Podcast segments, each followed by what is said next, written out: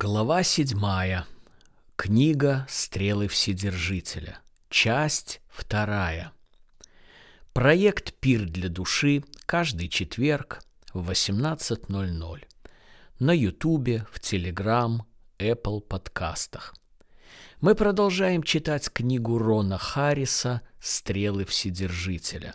Книга основана на переживаниях Иова, поэтому настоятельно рекомендую заново прочесть или прослушать в аудио эту книгу. Мы находимся в первой из трех частей книги, и часть эта называется «Душа под ударами стрел». Мы сегодня продолжаем читать главу седьмую, она очень большая, и она называется «Великая ревность стрел». Напомню прочитанный урок Иова. Это урок Иова номер шесть, и звучит он так. В период стрел благодатная душа присоединяется к Богу в войне против всех видов и свойств греха, даже против грехов немощи. В ее глазах грех хуже самых тяжелых бедствий – и если некогда взлелеянный грех разоблачен в душе, он становится для нее смертельным врагом. Мы рассмотрели в седьмой главе на примере Иова виды и свойства греха и увидели, что стрелы Вседержителя не были направлены против таких грехов в жизни самого Иова. Но мы сделали вывод, что наша душа должна присоединяться к Богу в войне против таких грехов в нашей жизни. И мы увидели, что благодатная душа призвана присоединиться к Богу в противлении грехам, которые просачиваются в разные сферы жизни и желают господствовать над нами. Мы говорили о грехах страстных устремлений – и об умышленных грехах, о публичных грехах и о тайных. Мы говорили о борьбе с запинающими грехами и о любимых грехах, любимая Далида. Мы говорили о грехах слабости и о грехах, которые могут оскорбить свет Евангелия. Двенадцать видов и свойств греха против которых мы призваны присоединяться к Богу в войне. Мы разобрали их в прошлом чтении. А теперь некоторые выводы, или, как мы называем в чтении нашей книги, пир для души. Пир для души номер один. Благодатная душа может переживать Божьи стрелы, не укоряющие ее ни в каком конкретном грехе. Клеветник день и ночь обвиняет верующих перед Богом. Чрезмерно восприимчивая совесть может принять сторону сатаны и выступить против своей души, добавляя ненужные мучения к и без того тяжелому испытанию. Также, подобно друзьям Иова, мы можем делать неправильные выводы о наших страдающих ближних, приписывая стрелы Вседержителя в их жизни следствию какого-то скрытого греха. Пир для души номер два. Закон греха, который постоянно пребывает в верующем, требует постоянного умерщвления – и не стоит ожидать ничего, кроме постоянной борьбы. Дух и плоть неустанно стремятся уничтожить друг друга. Некоторые пытаются отдохнуть от борьбы, удовлетворяя требования греховных желаний, думая тем самым хотя бы на время утихомирить врага, но он от этого только становится сильнее. Работа умерщвления заключается в том, чтобы рубить топором корень греха, морить голодом растлевающие желания и наносить раны первым поползновением греха. Умерщвление уменьшает силу греха, но не изменяет природу греха. Умерщвление не означает полного уничтожения греха и не приводит к безгрешности. Оно использует средства духа и уповает на его силу, чтобы распять или лишить жизни грех в его корне. Пир для души номер три. То, что управляет сердцем, направляет члены тела. Внутреннее идолопоклонство предшествует внешнему поклонению идолу. Согласно нашему отрывку Иова 31.27, обольщение сердца предваряет целование руки. Объекты поклонения, изготовленные на тайной фабрике сердца, почти всегда проявляют себя во внешних действиях, которые питают, обслуживают и защищают их.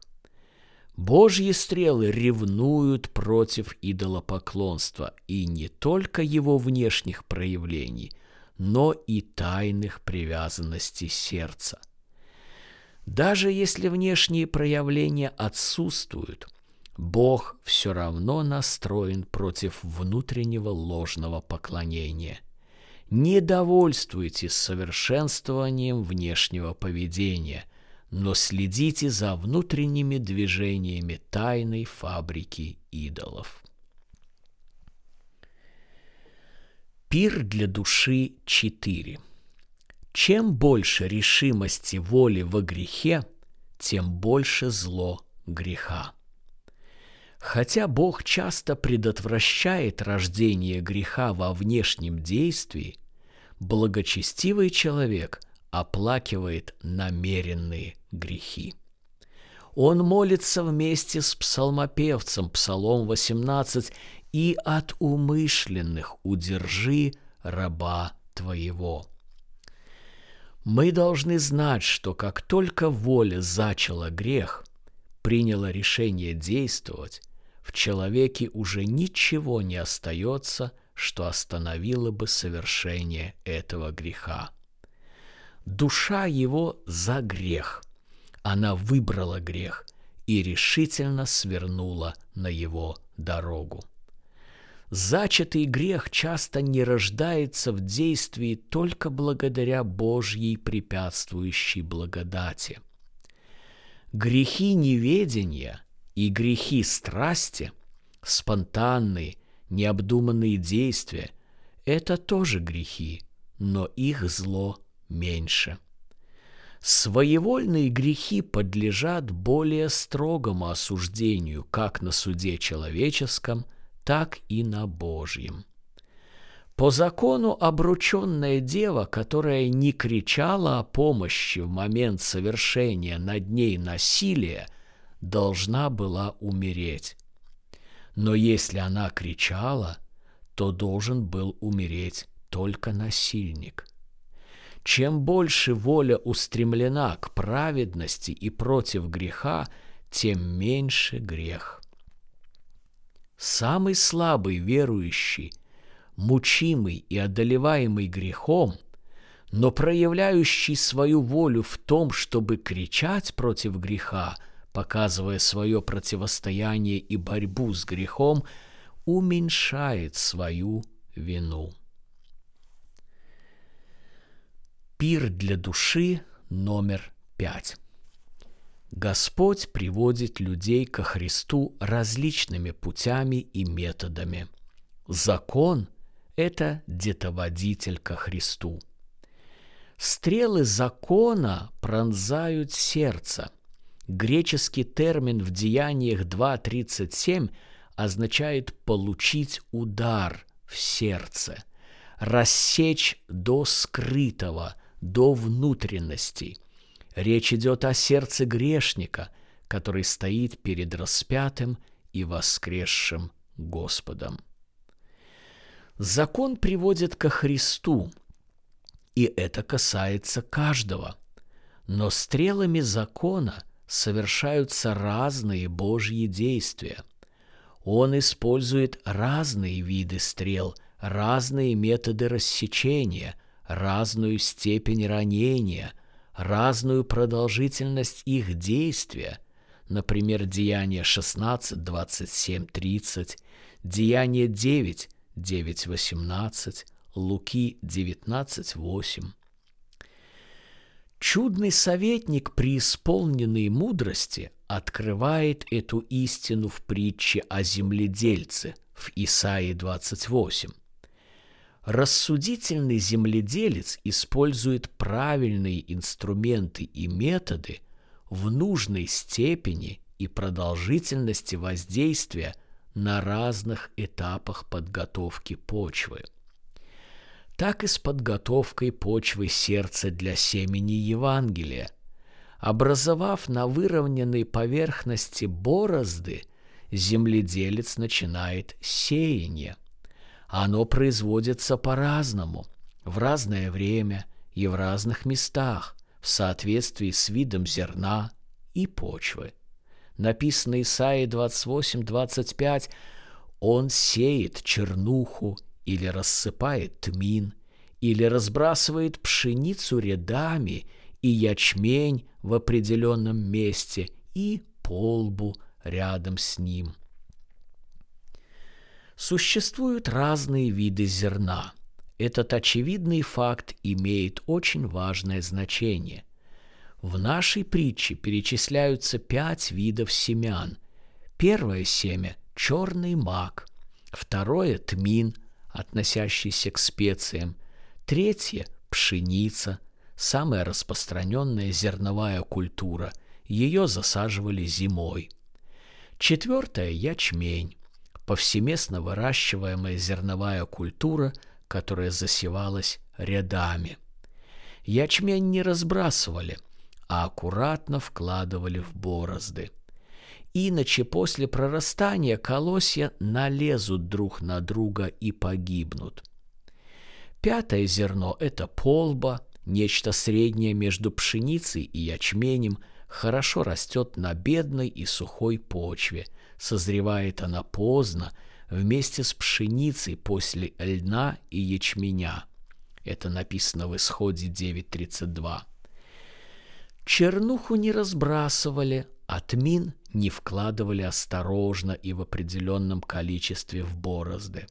Но фермер, написано, сеет чернуху и рассыпает тмин. Мэтью Генри в своем комментарии на эту притчу выводит следующий принцип. В зависимости от сердечной почвы в Слове Божьем есть то или другое зерно, подходящее для нее. Пир для души номер шесть. Изначальное покаяние – дает начало жизни покаяния, в течение которой закон, детоводитель, многократно приводит грешника ко Христу для получения еще большей благодати.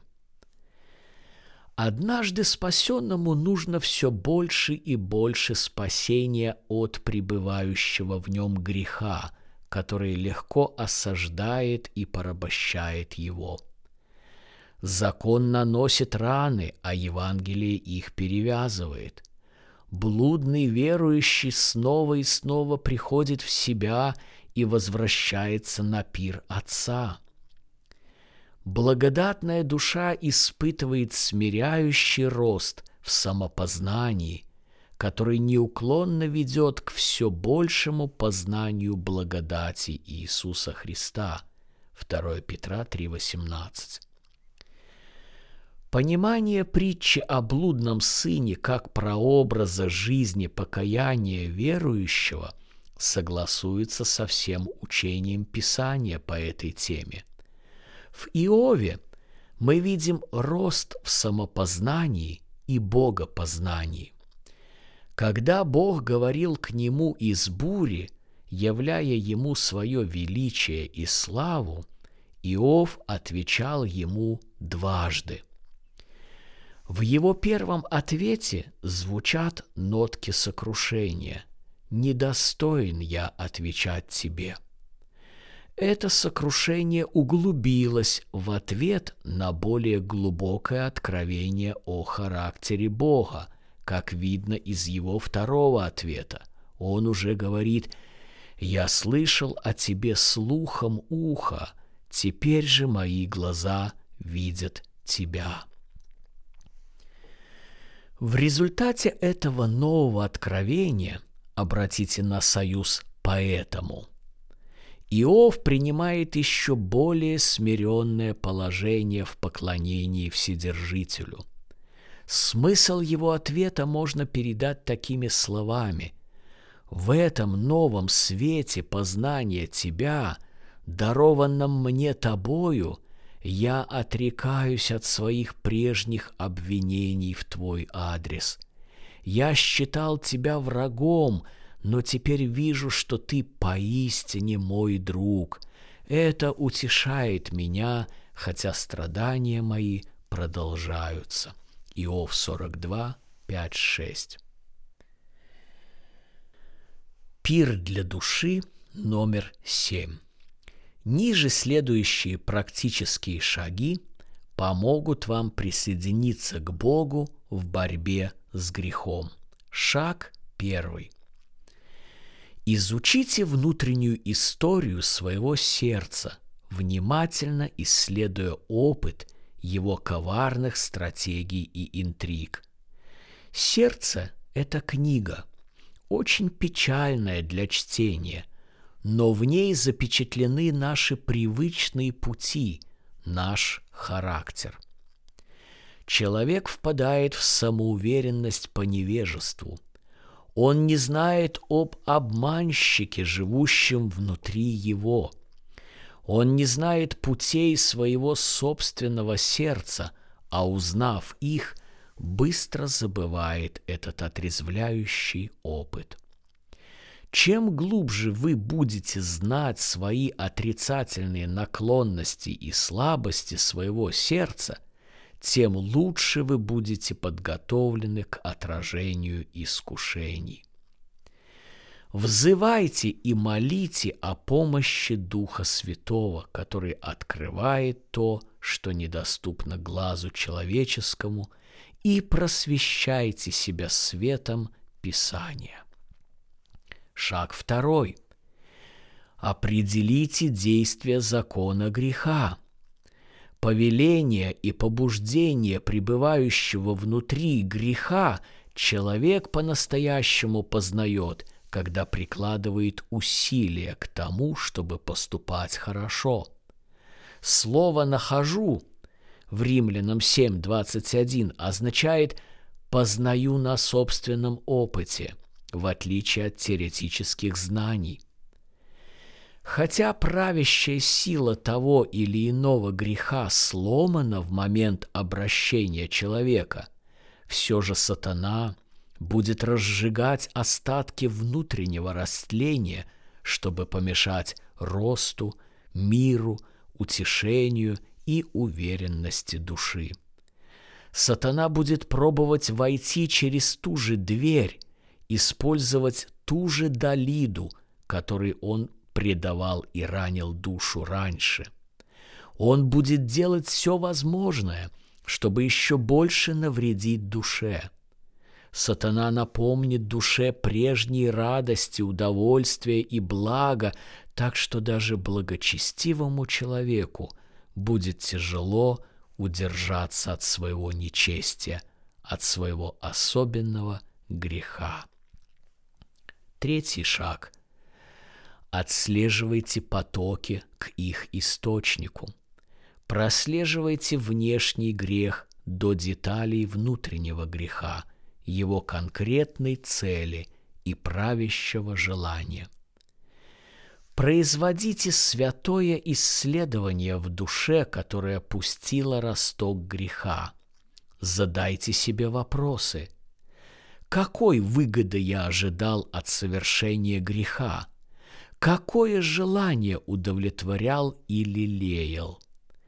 Почему мой греховный поступок кажется мне правильным? Какие убеждения относительно себя, других, Бога и ситуации поддерживают конкретное греховное действие и его цель? Какое личное сокровище правит моей системой мышления, целями и действиями? Какой объект устремлений объясняет то конкретное, что открывается в сфере мышления, толкования, цели и стратегического поведения? Четвертый шаг – ополчайтесь против первых поползновений живущего внутри греха. Молитесь о чувствительности к толчкам зачатого греха в утробе сердца. Задавайте себе вопросы о своих желаниях, в каких действиях родится на свет это желание, если дать ему полностью вызреть и не придавить его шею никакими ограничениями. Каким будет конец этого пока тайного греха, если дать ему идти своей дорогой до полной власти? Принесите этот грех на суд закона, используя десять видов и свойств греха, перечисленных в начале главы. Подведите свою похоть, отягченную виной духовного прелюбодеяния к Евангелию – но не для облегчения, но для еще большего осознания вины, как написано в Захарии 12.10. «Посмотрите на того, кого вы пронзили, и испытайте горечь. Скажите душе своей, что я сделал, какую любовь, милость, кровь и благодать я презрел и втоптал в грязь. Так ли я должен воздавать Отцу за любовь, Сыну за кровь, Духу Святому за благодать? Так я обращаюсь с Господом. Я осквернил сердце, ради чистоты которого умер Христос, в котором решил пребывать благословенный Дух. Как мне теперь посмотреть в глаза оскорбленной любви? Что сказать Иисусу, возлюбленному моей души? Так ли мало я ценю общение с Ним, что ради этого предательского желания отвернулся от Него, чтобы другого привести на ложе? Как я смогу избежать вознеродевши о столь великом спасении? Любовь, милость, благодать, благость, мир, радость, утешение – все это я презрел и почел ничем, чтобы приютить похоть в своем сердце. Для того ли я узрел Божье отеческое лицо, чтобы, глядя ему прямо в глаза, искушать его к гневу? Была ли моя душа очищена для того, чтобы в ней было больше места для нового осквернения? Буду ли я противиться цели смерти Христа? Буду ли я ежедневно печалить дух, которым я запечатлен на день искупления? Эти вопросы задает Джон Оуэн. Пятый шаг. Исследуйте, как пребывающий внутри грех пользуется вашими слабостями. Сатана действует наиболее коварно через наши характерные особенности. Он подхлестывает привычные устремления нашей плоти, как попутный ветер подгоняет лодку с уже поднятым парусом и выбранным курсом – Следовательно, очень важно знать наши особые слабости и умерщвлять грех в его конкретных проявлениях. Именно это является важнейшим стержнем в освящении, по выражению Джона Оуэна. Стабильность и сила духовной жизни христианина напрямую зависят от такой практики. Поставьте охрану против своих запинающих грехов. Проанализируйте те случаи, когда сатане удалось обмануть вас.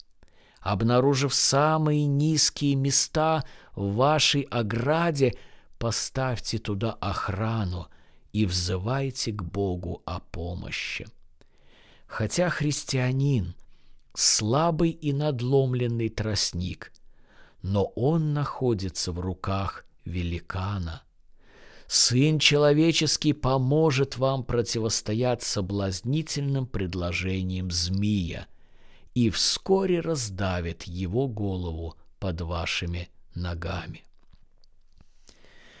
По отношению к каким грехам вы наиболее слабы и беззащитны? В борьбе с какими грехами вы чаще всего терпите неудачу? За какие грехи вы испытываете самый большой стыд и вину?